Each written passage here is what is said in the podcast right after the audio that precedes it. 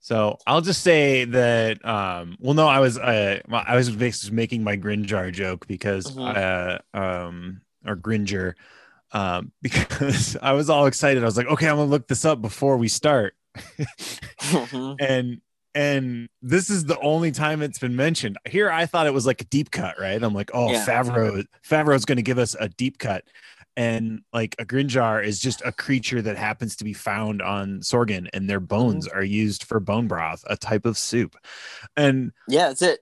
that's it. That's the that's the entire That's entry in Wikipedia. And I'm pretty like, awesome. oh, and then like I had that moment like where Every time I look up something on Wikipedia, I hope there's a lot more. And when I do see that it's just like, because I looked up Sorgan, I was like, where have we seen Sorgan before? And then we never pulled that from exactly, and they're just like, we made it up, and I'm just like, dang it! yeah the whole point of this podcast is for us to explain the things that they didn't make up that they pulled out of other places. So when Yeah. they just make something up, which they are completely allowed to do, yeah totally totally also the fun of it is you just because we assume that they make up everything, and then you go back and like everything comes from a place. When they actually just make it up for the episode, I'm like mad. Yeah well it's because we think it's going to be like the like you know deep cuts of some session that was never released by king crimson and you're like i can't wait to hear this this will be amazing i love king crimson and then it's like And then it's just. Stairway to Heaven. Yeah. You're like, oh, I already know everything there is to know about this. Um, I don't want to get too political, Andy, yeah but we're no, gonna no, have uh, a, we're having a guest on this episode. Uh, he just lost his Twitter. Uh, President Trump would like to speak to our John- podcast is it john barron yeah, John Barron would like to say something. oh man He loves episode four and stand up and stand by. I don't know what that means. Yeah, he heard that there was a village back there, and none of No their ballots were counted. Yeah, which is Put what all business. the ATSTs were doing. They were just there to get the ballots. oh all, my god that's all they wanted. But no, we had to make a whole big deal of it. They pull out so many things that are so deep in this TV show that I'm waiting for them to reference our own podcast. Yes. I have a feeling there's a part of me that feels like our podcast will, in fact, get referenced. Well, in you, you know, they made that joke in the season, uh, the first season of the gallery about how this is Mhm. like these are the obscure characters, right? And so we Yeah. should kind of in in our heads when we're looking for these things and we find out that they're first mention, you know, like there's a first mention or something like that. Um, it's you know, it's one of those things where you you know, of course it is because um, they're they're making up the deep cuts about Ugnaughts and Clutonians and people who make spotchka, like you know it. Uh, Yeah, well, I remember when I first got Twitter, I used to tweet at there was this one it was called at Star Wars Facts. yeah, And I would try to find those little characters, and I remember being like, "Ugnaughts are allergic to cilantro," and like send it in, and like they would literally retweet it. They were like, "Oh look, this is now canon. Ugnaughts are allergic to cilantro." we've known uh, we've known it was part of the extended universe for years, but Yeah. now we know it's canon. Yeah, exactly. Despite being really good on a line, you don't find them in kitchens almost ever. You know, it's just like Uh-huh. I just really got a big kick out of that, and I think it's funny. This is now what the TV show is doing. Yeah, yeah. I, I absolutely love it. It's it really it really makes all those people who spent uh, way too much time on the Star Wars databank website um, Mhm. happy, and and being one of those individuals, I'm happy. Oh, dude, you know there's somebody that's super thrilled. They're like, I put that in in 1998 on Wikipedia, and now it's on a TV show, and my life is complete. Like that's happened. Andy, is this the way? We are now in chapter four, The Sanctuary, which has been directed by Bryce Dallas Howard, uh, famously Ron Howard's daughter. Yes. She's also famous on her own. I shouldn't say it like that, as if like that's what she's most famous for. She was also like in the Jurassic World movie and my favorite episode of Black Mirror. She stars in it, like all that stuff. Which I don't Yeah, know so if you've she's seen. established actress and talented director. Brings us uh, her Yeah. first offering within the Mandalorian universe directing. But also, I will bring that up in the sense that her dad directed Solo. I Yes. don't think we've had a father son or father daughter thing where they are both directed Star Wars things yet. not yet. So, so like, I will bring it up for that. that there is a full circle of that they've both been able to touch down to the Star Wars universe. And it's also cool to know that she can call her dad and ask for some directing advice, not because she's a child, but because her dad is an Oscar winner. Yes. You know, like if my dad was a master stand-up comedian, I might run a couple bits past him too. You know, like so it's cool to know that it's like she has that to help like some of the storytelling along, which is why I think we see great foreshadowing in this episode. I'll put that at the very top. Excellent. Almost Yes. I spent the first because I have like a page and a half of notes for this. The Mhm. first page is all the foreshadowing that now does not need to be explained on the second half because they just foreshadow like the hell out of this. It is really like densely made. Like I remember this one being kind of slow moving when I first watched it, and it was very much at this point now taking notes while watching it. Very dense. Yes. Um, especially like I can't believe this is dense for a scene that doesn't have words. well, so rich, rich layers. That would be the the thing that came up for me. That you know, there's there's a lot of different layers. Um, that first time through, it's an Mhm. enjoyable, but you can kind of each each level we get a little bit of of that, and For sure. And, and I'm and like I'm every really shot of Baby Yoda in this became a meme. So it's Yeah, also like totally. this episode, it's worth its weight in memes alone. It is. So I'll start the story. We open on Sorgan, which we don't know the name of yet, but we're there. And there's people that are farming. They're harvesting krill. Krill is the blue fish that is the main ingredient in spotchka, which uh, spotchka has become the butter beer of the Mandalorian universe. And uh, what was I going to say about Sorgan? When I first saw this episode, Yes. I remember my my girlfriend walked in and was like, "What are you watching?" And I told her I was watching a documentary because it just looks like a documentary, and she was like, "Oh, okay." And then a droid is on the side of the, like one of the people harvesting is a droid, Yes. and she was just like, "Oh, they got robots helping them now," and I was like, "Yeah, that's what the documentary's about." And then the ATST showed up, and she was like, "You're a dick." So anyway, Well, it it no, it does have like the lasers show up and everyone starts running, and uh, the Clatuines are start to raid the village. And Yes. because she went to that point, she's like, "This is definitely not a documentary. There'd be a narrator about this." 100% by now. And you're like, no, they're not. It does start like it does start like it is a documentary or like we're getting like life in the agrarian uh you know in the agrarian Yeah, it looks a lot like rice hard, farming. right yeah and, and so we get a little bit of that we also see a lot of folks with with dyed blue wool so you get an idea that Mhm. the krill is kind of a, a you know anchor to what they're doing um but yeah the, then the the Clutonians who are basically space orcs show up and Mhm. turn it into uh sort of Just a Viking style raid. well, it Uh, turns just- into outtakes of Car- uh, Caravan of Courage almost, right? Battle Yeah. at that very beginning. It's true. It's funny that I didn't laugh at it at all, but it really does come on comedically, where it's like people minding their own business, having a peaceful existence, and then just like a bunch of Monty Python extras running in and slaughtering the town, which seems like no reason. We learn more about it later. But for those keeping up with the score, Clitonians were first seen in Jabba's palace in uh, Return of the Jedi. I know I said three of those words wrong, but that's the way I talk sometimes. But that's when you first saw them become canon. But ever since then, they've shown up a lot in the Star Yes. Wars galaxy. And they're not that famous for as often as they show up. They've got to be the most shown up, not famous thing in Star Wars. yeah, they're they're like a very much the back. They're in the the back of scenes a lot, and and this Yeah, is really we, we get to see that come out. In video games, they're the ones that would just show up and you murder and slaughter and don't even think twice about it. It's very much that, but they've actually given them a little bit of fear in this one, which is nice. So they show up, they raid the village, they start taking the krill, and uh, and then it cuts. I mean, like you see the mom protecting her child in the basket, and then we go to space, and now we're in the Razor Crest, and we see the Mandalorian.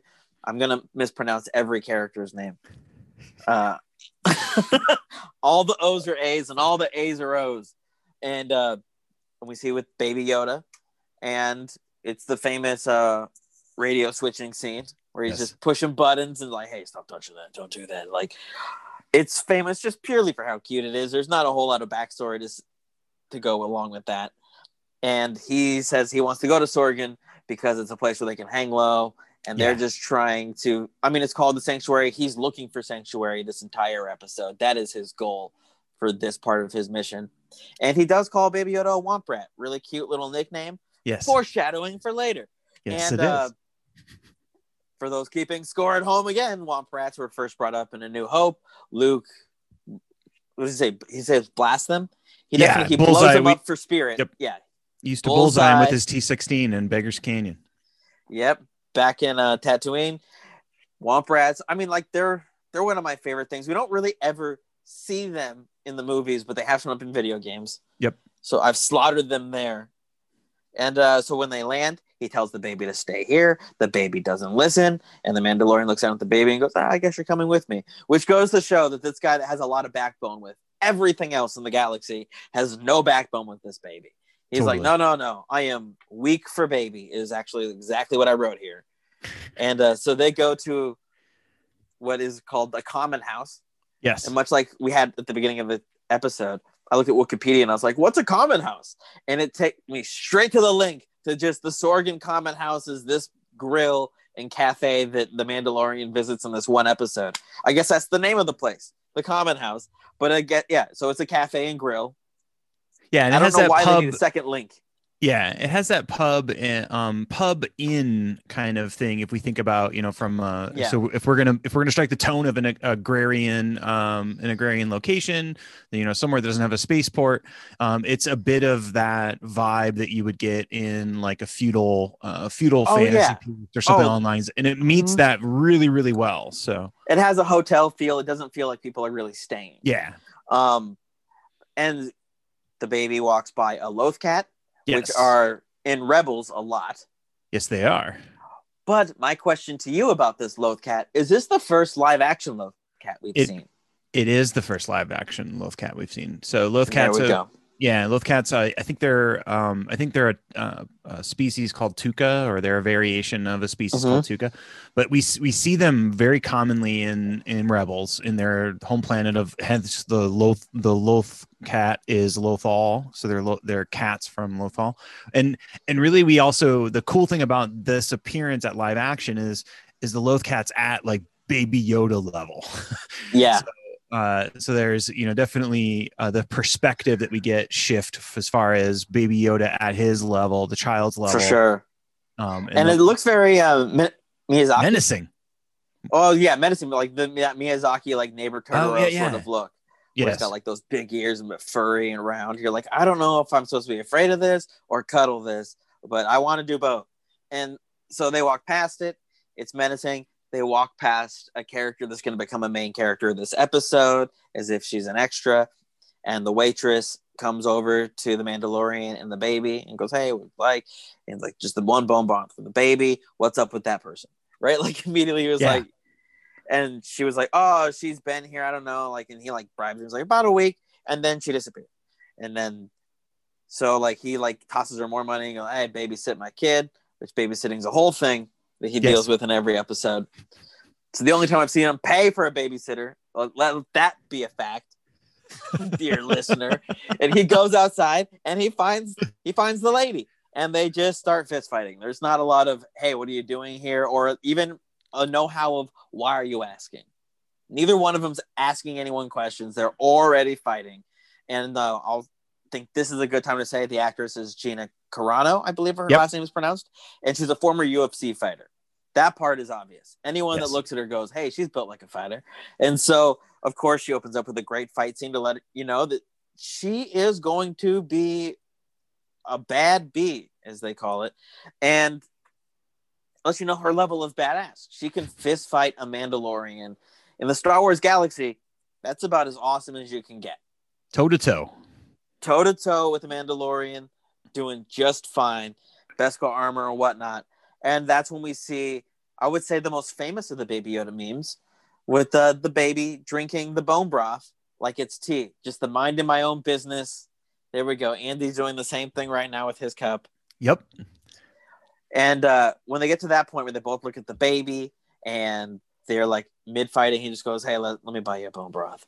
And now we're cut to them talking in the common house. And it's kind of like, What are you doing here? I'm on early retirement. yeah So, you know, like, oh, okay. So it starts to unfold that she's kind of on a sanctuary too, we're not really too sure. She's not really willing to give too many facts. She's willing to state what she's doing there, like emotionally, but Yes. she's not like saying like this is what I retired from specifically.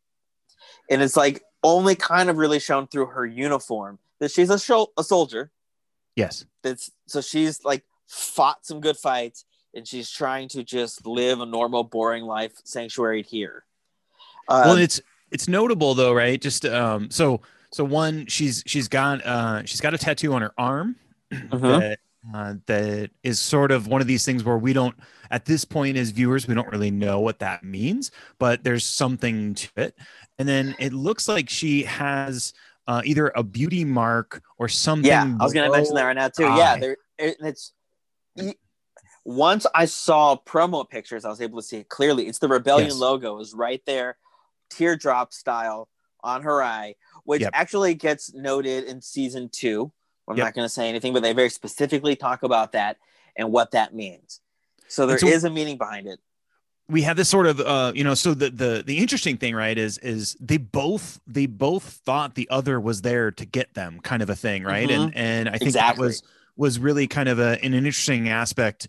Um there's a little uh in the idea that they they fight and then they become friends like that you know it's kind of an an old adage or or they're starting to quote unquote to sort of uh, show this mutual respect. But what we what we don't find out in the episode which i think is really interesting just as a as sort of a an unfollowed thread is all we really know is she's an ex rebel Mhm. uh, that that we get a little bit more information that she's a shock trooper or um, she mentions something about being involved in drops like that there's particular missions and and then she says that she got bored with what was going on from like kind of a peacekeeping stance but we don't understand or know why she thought someone was after her other than she wants to lay low so uh, i just thought i would mention that. exactly that. and he's doing the same which is interesting because he does say at the end of the conversation looks like this planet's taken and you're like can Yeah. can you guys just both not agree that sanctuary can be done together on the it's a whole planet Yeah. if the little prince had another prince on the planet and they both agreed to just not talk to each other they should be fine Yeah. but for some reason it doesn't say why as the opposite ends of magnets this planet's taken only one of us can lay here at one time um, and then that's when we see the Mandalorian kind of moving around stuff in the Razor Crest, and the villagers come up to him and they're like, "Hey, can you help us? We have an ATST problem." yes Actually, it was they said an Imperial problem. We don't really they No, they say they we have a problem with raiders. They uh, so they don't they don't name the Clutonians by their species necessarily, but Mhm. they're just like, hey, we had this problem with raiders, um, and so in you know in essence, they're like, hey, we don't get a lot of visitors here. yeah We do get a shot prior to showing up at the inn of of the krill farmers seeing the razor crest going overhead, and so Mhm. um, from a timeline perspective, we know that it took them. They mentioned this. Uh, Yeah, it took them, took 'em multiple all day. to get to them, and then yeah in essence they're saying you know hey we they, the interesting thing is as far out as they are much like Kuiil in the um in the earlier episodes they're talking about the stories of mandalore so you Mhm. know we know yeah no you know, very much aware read. of Yep. of uh, what a Mandalorian can do, and they want one to help out with their raider problem. Uh, for some reason, when they spotted the ship, they knew a Mandalorian must be involved with it, and they brought all of the town's money. They offered it to him. It's not enough, but Yes. they but it was when they mentioned that it took him days to walk there that he realized how far away from civilization that was, and that meant more to him than money yeah so- because he's so- looking for sanctuary, like I said in the beginning. And so he was like, "Oh, you know what? Um, let me go there. I want the sanctuary, but also give me your money." He says it very like almost like he's a thug. yeah But then it cuts to him with Cara Dune, tosses her the money, and goes, "Hey, let's go here with sanctuary." So he's now hired her as a gun to help with this ex Raiders mission to get rid of these Raiders for these villagers, which introduces us to a very familiar storyline yes it's in very many familiar westerns. Uh, Magnificent Seven is the big one where it really comes from, I think, originally. Or isn't there a Japanese one also? I was going to say, so Magnificent Seven is in essence a Western telling of Seven Samurai. Samurai, Seven Samurai is exactly. the Kurosawa movie from uh, I don't know when in the fifties, but early fifties. And then the the interesting thing here is that you know we've we just left the story arc that that Mhm. sets sets our world universe to us, like what corner of Mhm. Star Wars we're on. And the interesting thing is that this is this episode ha- we start to see it forming an arc that we've we've sort of seen in Clone Wars in the animated series. Yeah. Uh, there's there's an episode that has a, a tone we don't you know like at this point we don't know if it's you know that's that's the thing or not. But uh, so it's interesting to me that our first sort of standalone, um, our first standalone episode is very Kurosawa esque, and then Mhm. also it's it's again melding this spaghetti western, space opera, uh, samurai tale all sort of together. Yeah. Or as I like to say, it's the three amigos. Three amigos in space. Yeah, it's the three amigos in space. Which, if you were to pitch me that movie, I'd greenlight that immediately. Even if you wanted to bring Chevy Chase back, as long as I don't have to meet him. And so, uh, so that we see the village giving them sanctuary. It shows them showing him the room. Go, hey, this is where you're gonna be. Look at there's your baby. Uh, I noticed you haven't been eating. So here's food, and I'll leave it here because she's aware that Mandalorians don't take off their helmets. And Yes. so she was like, "Hey, I'll be leaving, and this food will be here, so you can eat." And he's like, "Oh, thank you." Uh, he has something that he specifically says that acknowledges that she's respecting the creed. Yeah. And then there's Well- a baby that wants to be like, "Can I play with your baby?" Yes. And that's the part of the whole series that pisses me off the most. Because he's a 50 year old baby. The 50 year old baby at some point should be like, let's not hang out with three year olds. You know, like just because I'm small doesn't mean I want to hang out with infants that want to dress me up like a girl, maybe, or whatever. I don't mean that in a way that maybe he doesn't want to be dressed up like a girl. It's his choice, his lifestyle. But what I'm really saying is that he should have some. By 50, you grow boundaries. And the baby seems to be boundaryless like an infant. And for some reason, you're like, you can't be this smart and also not develop some kind of emotional boundaries. So are you saying that you don't like the boss baby overtones that we're getting in this moment in I chapter don't four? like the boss baby overtones at all. No, I hate that. Where it's just like, oh, I'm gonna be super infinite unless I really need to. And then you're like, no, no, no, no, you can you're choosing. You're choosing to be an infant. Um, so anyways, that bothers me more than it should. But that's just the moment where he's like, Yeah, you know what? Go play with my baby. I don't care. Right? And so they go play with the baby. And then from there, he uh then talks to the lady. It's kind of almost like the lady in Three Amigos that's falling for Chevy Chase. It's Yes. like, hey, you're very you're very handsome and from Hollywood. And he's like, get out of here. You're not my creed. No one sees me without my helmet. And he sends her on her way, takes the helmet off to eat. We don't see his face. We just see that he takes the helmet off. But it shows that the creed is very deep.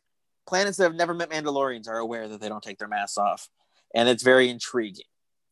Uh, let's see. Do-do-do. Helmet history. Oh, he does mention that he was orphaned. He's a foundling. He mentions Yes. that his parents were mor- Yep. murdered. Uh, we saw a little foreshadowing of that. We were never quite told that they were murdered. This is the first real acknowledgement that his parents are dead, like Batman's parents. Yeah, and this is the first chance we're, we're getting it from from the Mandalorian himself. yeah, so- exactly. So we're we learned that from that conversation. He goes off after that with Cara Dune. They discover the tracks of an ATST, which I've talked about a lot in this episode. That's actually the first uh, evidence of that. Yeah. There's been like the noises and the lasers and whatnot, but this is like, oh look, there's definitely an ATST here. This is definitely Imperial. And so they go back to the villagers and they're like, hey, we can't fight an ATST on our own, so we're out of here. Yeah. The village is like, what? But what are we gonna do? And then they're like, have you seen the movie Amigos, Amigos, Amigos, where the whole town gathers and tricks them? they don't say it just like that, but it's I'm paraphrasing. And they're like, we have seen Amigos, Amigos, Amigos because we have Saturday morning cartoons, and after that they show a movie that no one wants to watch, and quite often it's Three Amigos. And so they go into training, and he goes, "All right, who here can use a blaster?" And the lady is like, "I can use one, Dusty." And so he has her. It, it is so quite good. the Omera character is that's her Yeah. name. Thank thanks to uh, a, a nod to watching with uh, subtitles on. So Omera is not only is does she identify herself as someone who thinks that they can shoot, she's really good. Uh, Yeah. I mean, everyone's really taking their time and kind of missing the mark like you would when you're a first time shooter. Yep. It looks like she must be the person who hunts for the village, honestly. Yeah. Where she's just like, oh, boom, boom, boom, boom, boom, and just on target, hitting the frying pan from a distance, just on it with a big gun. She's able to take the what's it called when it, is it when a gun repels back at you? Um, the kick. Yeah, uh, she's recoil, able. She's I think is uh, totally. She's used to the coil. She's used to it and, and got a strong, steady arm. Go ahead. Totally. Well, in in uh, there's a there's a little detail that I mean, so clearly she knows something about, or, or she's she's very observant, right? We we we Mhm. know that from her sort of very direct comments to Mandalorian, um, and then in there's a little thing where she doesn't say anything, but the other individuals who say they won't leave, they're talking about how long they've been on these sort of of krill fields and they've been seeded by Mhm. their ancestors and everything else. She's curiously absent in saying Mhm. And so, and then we see now her skills that give us a little Mhm. bit of a, a thought of like, oh, hey, like what's there's more to this this Omera character uh, than we're really getting as far Oh, as for sure. And Yeah. there is a lot of utility to her in many different directions. totally. And so the town's now training for this big battle, and it goes to night, and we see the Cara Dune and the Mandalorians sneak in to the Cletonians' village. Yes. They go to this tent where there's a lot of blue spotchka. It looks like they're making some illegal spotchka. yeah, it's a Spotchka doing it- distillery, right? Like they're like we find out that the real problem here is these space orcs It's are these home breweries. Yeah, these they're bootleggers. and so I don't know if it's just for themselves or if they're selling it, but they have a bunch of it, and we know that they steal the krill. So this is all stolen stuff Yes. to make this, which means they can undercut the sales of these things by a lot. Totally. If your overhead is zero, you can outsell the people who are actually out there harvesting. Yes. So it's like almost like you're watching them not just pluck from the top of the village, but also the foundation of the village. There's no way this village can survive if these people are just going to ransack them on both ends through their krill. Yes. And so they go in to blow up their distillery. And of course, a fight ensues, but they're able to blow it up. And they run straight to the village. We see the ATST uh, boot up. Yep. You know, oh, we see these red Mhm. eyes. We see it get in. We see it start to chase them, and, and along with the villagers, straight in to the farming village, just like we saw in Amigos, Amigos, Amigos. They're all dressed like Chevy Chase and Mars. Or no, they're actually they're sitting there ready for battle, and they battle it out. And it seems like the ATST really is too much for these villagers. But Cara Dune is she's a soldier. She knows what she's Yeah. doing, so she gets a better leveraged angle at it. And the Mandalorian is their lookout, and so the two of them are skilled enough to take on the ATST, and they've now trained the village enough to take out the. I keep of being afraid to say their name, the Cletonians. Plutonians. Cletonians, and Either, either was either is accepted. Yeah, I mean, as a guy that's mispronounced Mandalorian in my own Mandalorian podcast many times in this episode, I can do whatever I want there, and and so they take out that side, and that brings peace to the village, right? Let's see where I'm at in my notes. Uh, we've seen the ATSTs before, of, of course, in Return of the Jedi. We've Yes. seen the the Ewoks take them out. So it seems like a village of people have the power of two Ewoks. I uh doing my Star Wars math. Go ahead, Andy. no, no, no, and that's what. So, so the the interesting thing for me is, so, so there's a there's a brief appearance, although I think it was added um, post production of like um, ATSTs are also referred to as chicken walkers. Yeah. So there's some chicken walkers that were added into the Battle of Hoth. Um, and I, I think that's after the fact. I don't think that was in the original release, but that was in the re-release. I've heard Um, many fans call them chicken walkers. I'm not sure if I've ever heard Star Wars call them. Chicken No, walkers. I don't think they've called them chicken walkers, but I, I think I've I Yeah. think this is something that we you pick up when you hear people that are in special effects and ILM. They'll, they I Oh, for they sure. call they call yeah, they do it that. for sure. I've heard the Yeah. behind the scenes people call it that many, many times. But the thing for me that was a juxtaposition in this was Cara Dune was like legit scared of this thing. And Yeah. I'm like, hey, uh, all you need is a bunch of logs and an incline. All right. Like this is something I was waiting for that, for them to cut some logs and then try to run over them or through them or some way around it so the ATS you have to walk over it. And maybe even like step through it as if they Yeah. found a way to not have the Ewok problem again. yes. But they decided to take it head on. And they did a good job. Cara Dune took the pulse rifle, shot it through the eye, yes. Well, which and- was a I'm sorry, and I just didn't give I just didn't give the Ewoks enough credit. I guess that's what uh, I was gonna. I mean, that's where I was headed with that. I was like, oh, you know, I I saw the Mhm. Ewoks take care of it, and then didn't kind of realize that. And I think they do. There's enough tension. Uh, there's enough sort of that you know, like hold your positions kind of Mhm. uh, sort of vibe of like people kind of like the they're half freaking out, and you know, sure. they, they have the Clutonians have kind of um, taken the ATST and and painted it, and they've got you know this these sort of ominous red eyes in the two viewports, and so it is kind of an interesting way to to do that, and you know we see sort of the the combination of Cara Dune and and Mando being able to kind of handle that. And I thought that was um, really kind of uh, they they did well in creating the tension around it.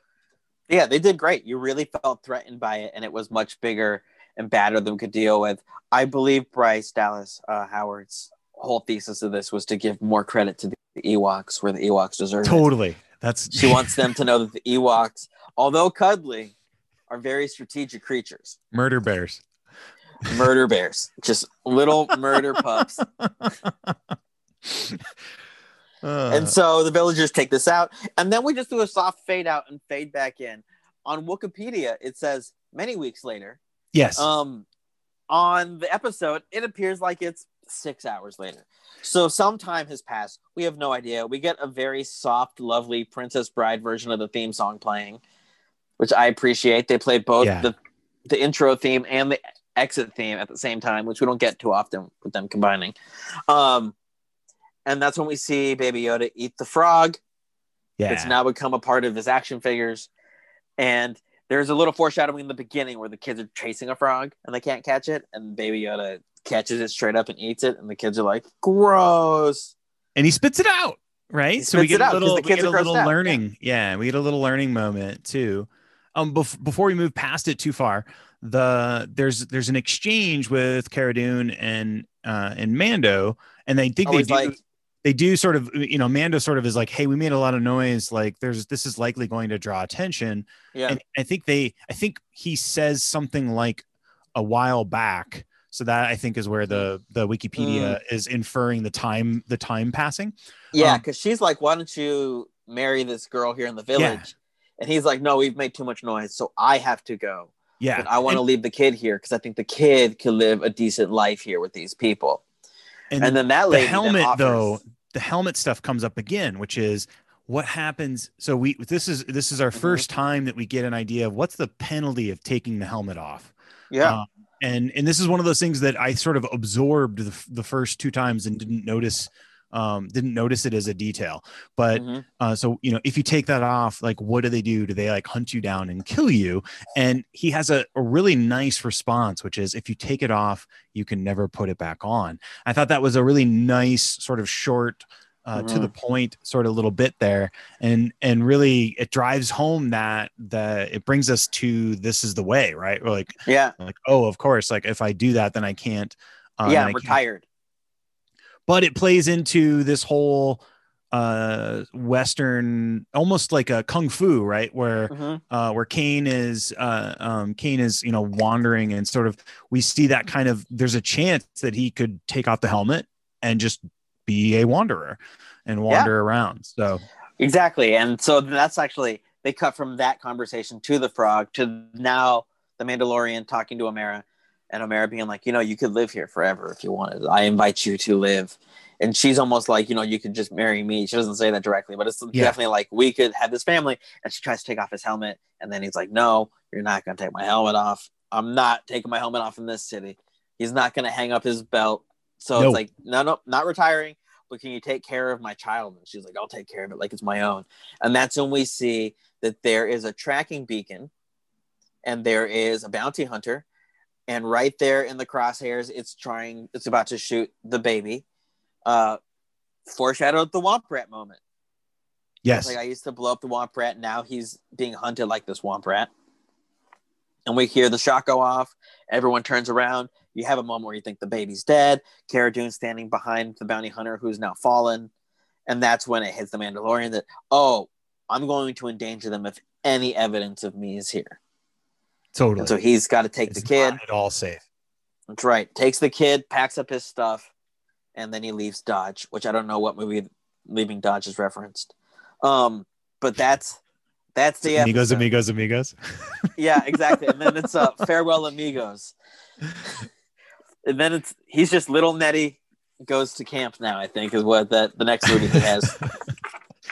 Well, we the so so when we we get a little bit of the the establishing shots that they've been found by another hunter, um, the back shot, and originally when I saw that back shot, I thought it was somebody from Zuckuss's uh, species. So Mhm. Zuckuss was one of the bounty hunters shown in Empire Strikes Back when they show bou- when they show the bounty Yeah. hunters on the bridge um, of the Star Destroyer, and you know when they have Bossk and IG88 and Boba, no disintegrations, all that stuff. So Zuckuss is one of those guys. He's a Gand, I think, is his species, and so the the the uh, t- the sh- silhouette from the back makes him look a bit like Zuckuss. But if we, um, it's a little bit difficult to see, but it's another long snout. Uh, another Hmm. uh, another Kubaz, uh, the Kabazian uh, ferryman that we saw in chapter uh, chapter one and the Mhm. spy um the spy from new hope um it's that Kubaz species with the the sort of uh, snout and uh and and so like i thought that was another one of these bits where we're getting you know like the deep the sort of the deep cuts of the action figures you know right like uh as as Filoni calls them apparently uh, peg warmers right these are guys that, that we're, we're not Yeah. warming up the pegboard on uh, uh for your uh, action figure display but they're not your prized possessions For sure. and, and so I thought that was kind of a, a little bit of a, a nod there. But um, all to, all in all, I thought it was uh, it was a good episode. Um, It's a good episode. It's a sweet episode. It's the first standalone episode we really kind of have. Yep. Um, but also because I so intensely love this series, it now falls into the bottom part of the series Yep. because the standalones just don't. I don't have the love for them yeah. as I would. So I, I want to almost give this a three out of ten amigos. Oh wow, that But- Well, I just wanted to do because the, the word three. Oh, But I would say honestly, it's like a six. I would say it's like a six out of ten. Little Neddy, grab your guns. yeah. I was gonna say that it was uh, Clutonian seven. Um, Mhm. uh, just just because of the Magnificent Seven. Uh, and then you know, I I do I do think that one it was very layered and it was very enjoyable. But the but the situation is is that you just come off that three chapter arc um, of you know the introduction to the Mandalorian. We see Mm. the child, the sin. There there is there is weight to this episode as a result of what happened in chapter three right so Yeah. we're he's still being chased we know that he's not just going to kind of like go off on and on merry adventures and just go wherever he wants. So it it keeps us moving, but it is not at all. Um, it doesn't hold up to what I got out of those first three episodes. Still great. I still love it. Uh, it's still great. And when it was the first of the four, it was like this is the first one I'm not truly in love with. We're Yep. still very much in our honeymoon phase with the with the child. yeah, And like you'll notice that I rate things that aren't if you don't touch down on the huge story arc of the whole series, little Aaron gets mad. You know, Yeah. like little Aaron's like, I don't Yeah. need these filler episodes. And this is a filler episode. Quite frankly, if somebody, if this didn't load on their Disney Plus and they had to keep watching the rest of the series without it, they'd miss nothing. yes. Uh, with the exception of the introduction of Cara Dune, who becomes a very main character uh, later. But also, you don't really miss much of any of that. So, There's great elaboration in this, Mhm. but it but it is not something that is from Yeah. from our listener perspective. so I mean, to no fault of Yeah. like anything that was done within the episode, just because it touches down so little on the whole bigger story arc. I'm like, okay, that's an episode that happened. Um, Andy, is this the way? according to the Krill Almanac, it is. Okay, that's getting better, I guess.